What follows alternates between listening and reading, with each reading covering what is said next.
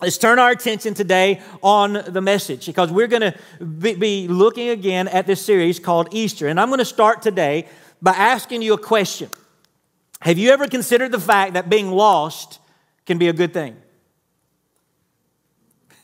I see most heads saying, no, no, I don't think. Uh, most of us probably don't think of being lost as a good thing, but I read an article this week about a hiker who got lost for nine days in the Cascade Mountains. His first reaction to getting lost was obviously he was mad at himself for feeling lost, but eventually that left because he finally got to the point where he let fear set in because he honestly believed that he was going to die. Reaching that point was a sobering reality, but also in the process, it caused him to realize that if he survived, there were some things in his past that he needed to let go of that was holding him back. And he also realized in that moment that there are some things that he had not been doing that he needed to do. And so in that moment, there came this commitment if I survive, I'm going to take care of these things. Now, thankfully, he survived being lost. And in the end, the experience was a good thing for him because it allowed him to reflect on his life and to change his priority. But being lost and found ended up being a good thing. Now, psychologists have suggested that being lost can be a good thing because of this, because it can lead to a deeper learning about yourself, your goals, and your interest. Now, they point specifically to a time in our life where many of us felt lost, at least our experience when we get to college. Many people, when you get out of high school, whether you go to college or you're trying to start a career, there's this place where you're feeling a little bit lost and you say, I don't know where to go. I don't know what direction to turn. I don't know what to do with my life. In fact, for me, I truly remember my college years. It was kind of like that for me. It was like, I, I, don't know what to do with my life. Where should I go? I, you know, and for me, I was asking the question, how I'm going to serve God. And I know what it allowed for me to do during that time it, it allowed me to really have many conversations with God and say, God, I'm kind of lost and I need your direction. And for us, listen, when we have that sense of lostness, where it comes from college or whether from a new job or even relationships, and, and, it puts us in a place where we're wondering, am I in the right place? It gives us all time where we can reflect and search to find answers. And hopefully, what you do is you uh, eventually turn and understand that there are people that you can turn to, people in your life that you can turn to but most importantly, that you realize in those moments there is a God that I can turn to. That I can turn to God in my lostness and understand that He can help me be found. I have no doubt when one comes through these times, the person finds themselves stronger and life is better. Now, some of you may be wondering, well, why am I mentioning this? Well, today, believe it or not, here's my goal. Are you ready?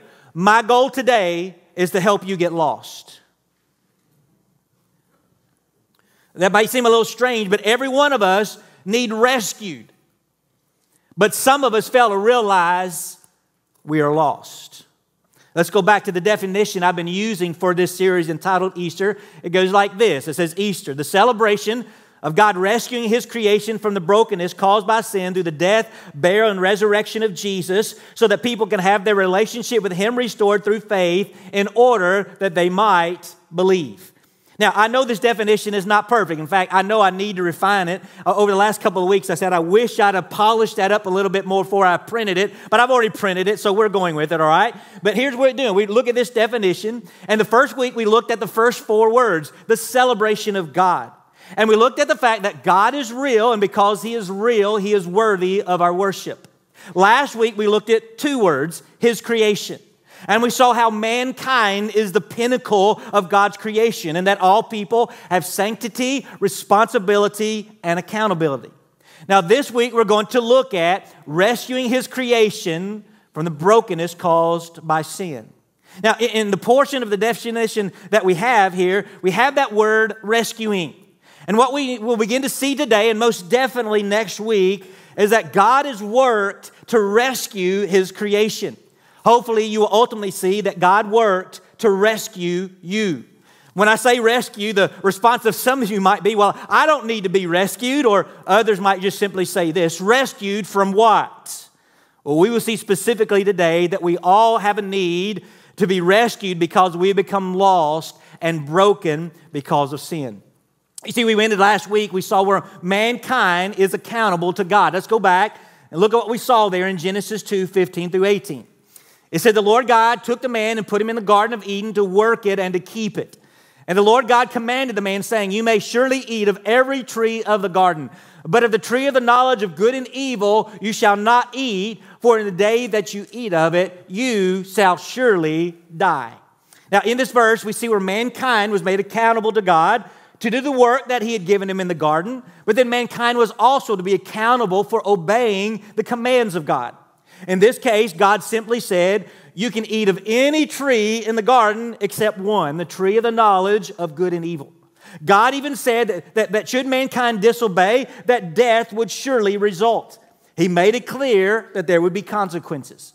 Now, I noted briefly that the reason this choice was given to mankind was because without a choice, there could be no real relationship with God. I mean, if mankind was not given the choice to obey God or not, then the relationship would be no different than a robot, which I don't think any of us want that kind of relationship with God, right? Do we want to be God's robot? No, we don't want to be his robot, all right? We want to have a genuine relationship. And for that to happen, we need a choice. And so God had made things clear with mankind now what they were to do. Well, how did mankind respond? Well, let's keep reading and we're going to find out. In Genesis 3, now verse 1. Now the serpent was more crafty than any other beast of the field that the Lord God had made. And he said to the woman, Did God actually say, You shall not eat of any tree in the garden? Now let's pause for a moment, okay? Let's pause and recognize that this certain the serpent mentioned here is actually Satan. We know that because in Revelation 12 9, we are told that the ancient serpent is called the devil and Satan, and that he is the deceiver of the whole world. Which this label is so true because what we see him doing here in the garden is deceiving mankind. Here, when Satan begins to speak to the woman, he is questioning God, all right, and what God had said, asking if God had actually said, You shall not eat of any tree in the garden. The question was meant to do something. It was meant to place doubt in their heads, but also meant to lead them to misinterpret and to distort what God had said. Notice Satan didn't ask if God said you shouldn't eat from just one tree, but he asked that they shouldn't eat from any tree.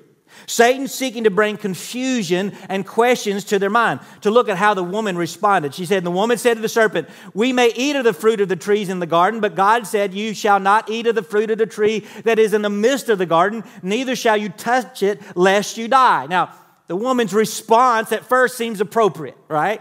I mean, she first recognized the blessings of God that He had allowed them to eat of the trees of the garden, but she failed to mention that God said you could eat of any and freely. She didn't say that, right? In other words, she minimized the provisions of God and failed to properly put God's prohibition in the context of his liberality. She lessened God's blessings while highlighting his limiting.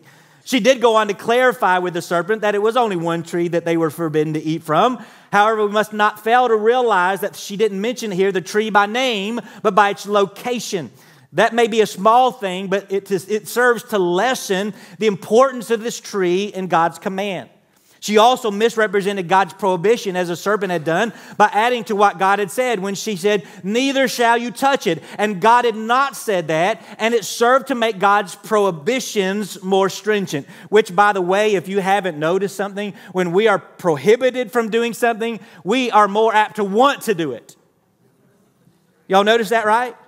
The more we're prohibited, the more we want to do it. And so when this woman, she made this more stringent, all right, she, she was actually, in a way, tempting herself to disobey God. We, we can also see where, in a way, she lessens the consequences of disobedience.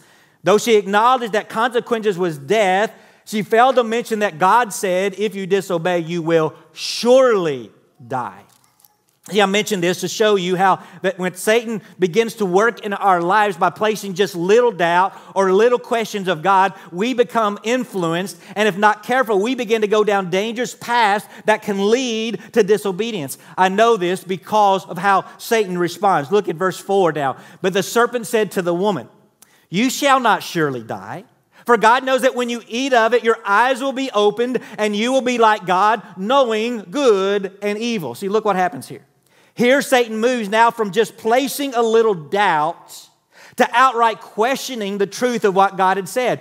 Not only did he question the truth of what God said, he was questioning God's motives as if God somehow wanted to li- limit mankind's potential. You, you do know that's how Satan works, right? Still? Are you aware of that?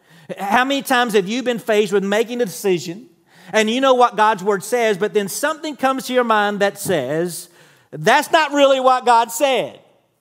Or, or maybe that doesn't really apply to me, or that's not really what that means. I think you know what I'm talking about, right? The child who convinces himself that it's okay to tell a little lie to his parents because it's no big deal, right? Or, or maybe the teenager who thinks having a little promiscuity won't hurt. I'm just having fun. The adult who says cheating on my taxes isn't bad. I mean, the government doesn't deserve my money anyway, right? Y'all know, I see the smiles on your face. You know what I'm talking about. At every age, we try to deny what God's word says, and we find reasons why what we, what we are about to do is okay, even if God's word says it is wrong. Especially in the world that we live today, we see people all the time taking God's word and twisting it to fit their agendas. Have y'all ever seen this? I remember a few years ago, I was listening to a politician speak, and in that, that speech, the politician said, And you shall know the truth, and the truth shall set you free. What that politician meant was if you listen to my truth, my truth, I'm saying will set you free, right? The problem was he forgot to realize that that quote has a context, all right? And in that context, Jesus said in John 8 31, Jesus said to the Jews who believed in him, If you abide in my word, you are truly my disciples, and you will know the truth, and the truth will set you free. Now, in other words, those words were said in the context of abiding in Jesus' words and being his disciples. Yet the politician used them to try and get people to accept his version of truth. Now, what we want to continue to do in our day and time is question God's word and even have many people look and say, God didn't say that, when yes, he really did. Keep in mind why Satan likes to lie to us and deceive us. All right, you know why he does, right? Because he is God's enemy and he is defeated and he is fighting from a place of defeat. And because he is defeated, he wants as many people as possible to join him in his misery. And so the Bible reminds us in John 8 44, he, that being the devil, was a murderer from the beginning and does not stand in the truth because there is no truth in him. When he lies, he speaks out of his own character, for he is a liar and the father of lies. We are also reminded in 1 Peter 5 8, your adversary, the devil, prowls around like a roaring lion seeking someone to devour. Hear me when I say this. All right, when Satan lies to you and gets you to question or doubt God's word, you can be assured it is not for your good. All right? He is seeking to destroy you. That is what he was seeking to do with Adam and Eve. And unfortunately, they fell for his lies. Let's keep reading in Genesis 3, now verse 6. So when the woman saw that the tree was good for food, and that it was a delight to the eyes, and that the tree was to be desired to make one wise, she took of its fruit and ate it. She also gave some to her husband who was with her, and he ate. Then the eyes of both were opened, and they knew that they were naked, and they sewed fig leaves together and made themselves loincloths.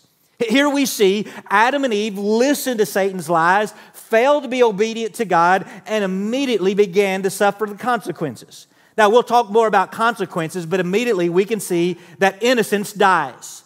For in the moment they ate, they recognized their nakedness and began to try and to hide it. This is probably, folks, a pretty good image for what happens to us. Anytime we fail God, there is an innocence that is taken, and we begin to try and to hide our shame.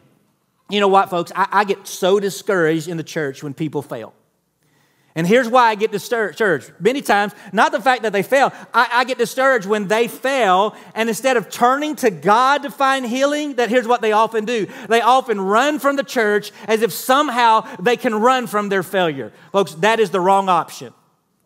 Okay, that is the wrong option, all right? We don't need to be running from God, all right? We need to be running to God, all right? Do you understand what I'm saying? But that happens all the time, all right? Now, if we continue to read on here in Genesis 3, we can see where everything was affected because of mankind's sin. Childbirth became painful, and the women say, Oh, me, right?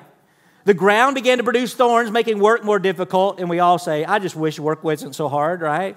Physical death came to man because now at some point they would return to the ground from which they were made. The whole world was truly affected because of mankind's failure to obey God and instead listen to the lies of Satan. Now, if you wonder, is this a big deal to us today? You might look and say, well, Brother Scott, that, that's Genesis, right? That was written thousands of years ago, right? That doesn't apply to me, but here's what I want us to do now. I want us to turn to the book of Romans. You know, we looked at Romans 1 two weeks ago, but we need to go back this morning. Because look at these verses again. They're in Romans 1, 8, verses, verses 18, and we're going to read a little bit further, but look what it says. For the wrath of God is revealed from heaven against all ungodliness and unrighteousness of men who by their unrighteousness suppress the what? Truth. Here we see even mankind's issue again. It is the suppression of truth, holding back the truth, failing to accept what they know. Remember what we read next in verse 19. For what can be known about God is plain to them because God has shown it to them. For his invisible attributes, namely his eternal power and divine nature, have been clearly perceived ever since the creation of the world and the things that have been made, so they are without excuse. In other words, Though it should be clear to all that God is real and much can be known about him just by looking at creation, people suppress the truth. They refuse to accept what is plain. Now let's move on to verse 21. For although they knew God, they did not honor him as God or give thanks to him. But they became futile in their thinking, and their foolish hearts were darkened. Claiming to be wise, they became fools and exchanged the glory of the immortal God for images resembling mortal man and birds and animals and creeping things. Let's pause. These verses remind us the real problem. So many people know God, but they fail to live for Him as they know they should. Like, like, mankind did in the garden, we have this tendency to think we know more than God and therefore do our own thing, and in the process begin to worship things other than God. I mean, folks, listen, we worship the image of past presidents, right? Because we put them on our money. And we think money buys our happiness. What are we really worshiping? We're worshiping those images of those past presidents, right? Nobody wants to shake their head this way, but it's true. Okay, I'm going to go ahead and tell you. All right. Oh, oh, some people even go as far as making idols rather than worshiping God. But thinking we have evolved or gained special knowledge, many people actually turn away from God and His truth, to which God says people are without excuse. And what I want you to see, though, is the greatest danger in this. As we keep reading in Romans 1, we will see where turning from God is very dangerous. All right, look at verse 24. Therefore, Okay? And the therefore is therefore because people fail to honor God, all right, and to turn to other things. Here's what happened God gave them up in the lust of their hearts to impurities, to the dishonoring of their bodies among themselves, because they exchanged the truth about God for a lie and worshiped and served the creature rather than to the Creator who is blessed forever. Amen. Now, I hope you hear clearly what this says. If people, all right? If you turn from God and His truth, God will at some point give you over to yourself. He will stop protecting you and He will let you have your way with your life. Now, you tell me, is that a good thing? Thank you for saying no because it's not a good thing for me to be in control of my own life, all right? If some of you say this morning, well, absolutely, I want to be in control of my life. I want to do whatever I want. Some of you are going to say that. I- am going to have to tell you, all right? It's not a good thing. I want you to realize that life without restrictions or guidance is a dangerous thing. Every one of us, if left to our own self, hear me, we make poor choices. God even made this observation as recorded in Genesis 8:21 when God said, "For the intention of man's heart is evil from his youth." See, we don't like to admit it, but every one of us struggles with doing the wrong thing from birth, and left to our own self, we will do the wrong thing. In fact, I believe we all recognize the importance of boundaries and restrictions that keep us from doing what we want. Do we not? Do y'all recognize that value? In fact, let me illustrate it this way. How many of y'all this morning want to drive on roads without restrictions? I'm looking for any teenager that raises your hand because if you are, I want to know when you're on the road because I'm staying off. Right? But, but here's what we know today, all right? Let me ask you how many of you want to drive on roads where there's no speed limits, where there's no stop signs, there's no traffic lights, there's no zones designated school zones, there's no zones designated passing or not, there's no designation of you drive on which side of the road, no restrictions of guidance of any kind? How many of y'all want to drive on a road like that? They call that bumper cars, and you can get hurt in bumper cars. I've been there and done that. It hurts sometimes, right? We don't want that. We all recognize we need guidance. We need restrictions so that there is order instead of chaos and so that our lives are protected. Um, in fact, you understand this so much that you even appreciate those who help enforce the guidelines and restrictions, right? Right? As much as some of you might get annoyed occasionally with the law enforcement officer, especially when you see the blue lights flashing in your mirror, right? You still appreciate them and want to say thank you for what you do, right? because you're keeping order and you understand the importance. In a more important and necessary way, let me say this God has given us guidelines and restrictions in our lives, and we are blessed when we obey His truths and live within His wills.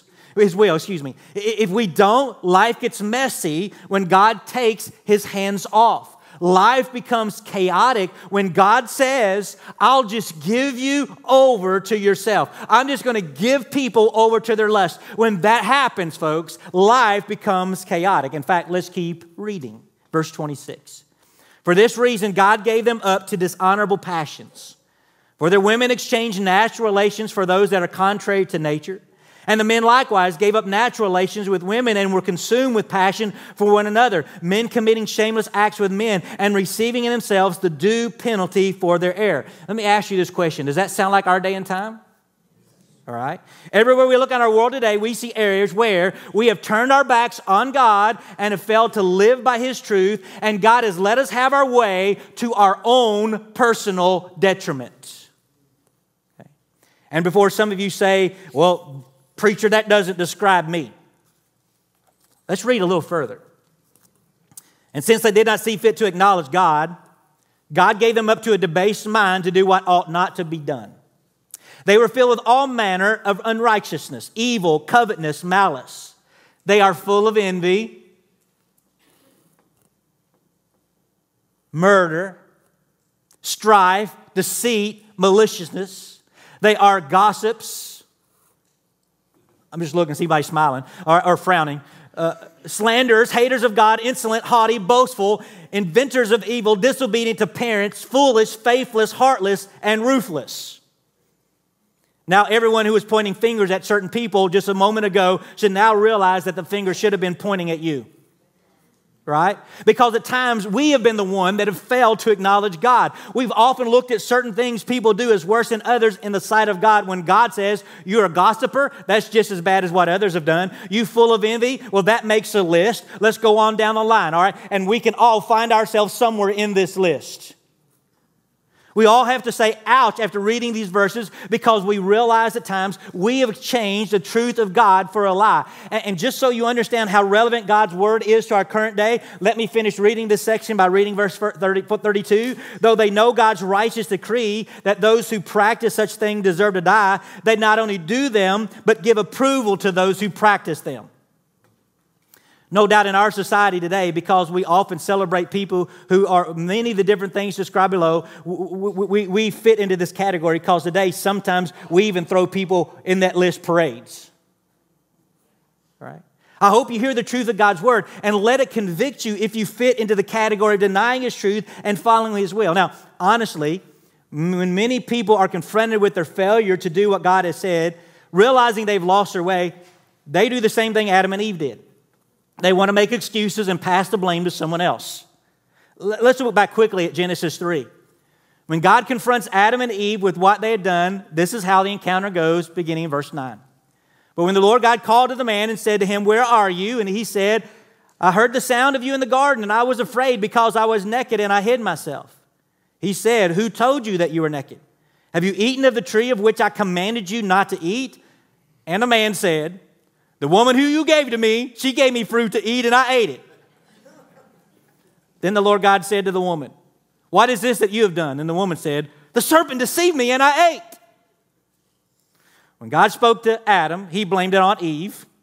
How dare a husband blame something on his wife, right? All, all the women are poking their husbands. You shouldn't do that, right? Then when God said to Eve, all right, went to Eve, Eve, she blamed it on the serpents.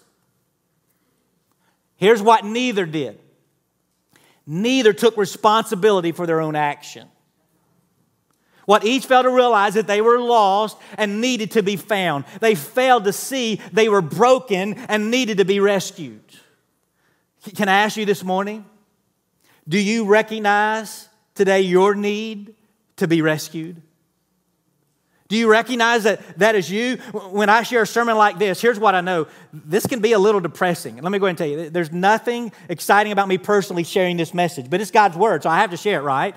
Uh, because we share this, it can be depressing because no one wants to look at the fact that you've messed up. No one. No one wants to look at their life and say, I've lost my way and I need to be found. No one wants to look and say, I knew God's truth, but I chose my own way. However, this is what we must do.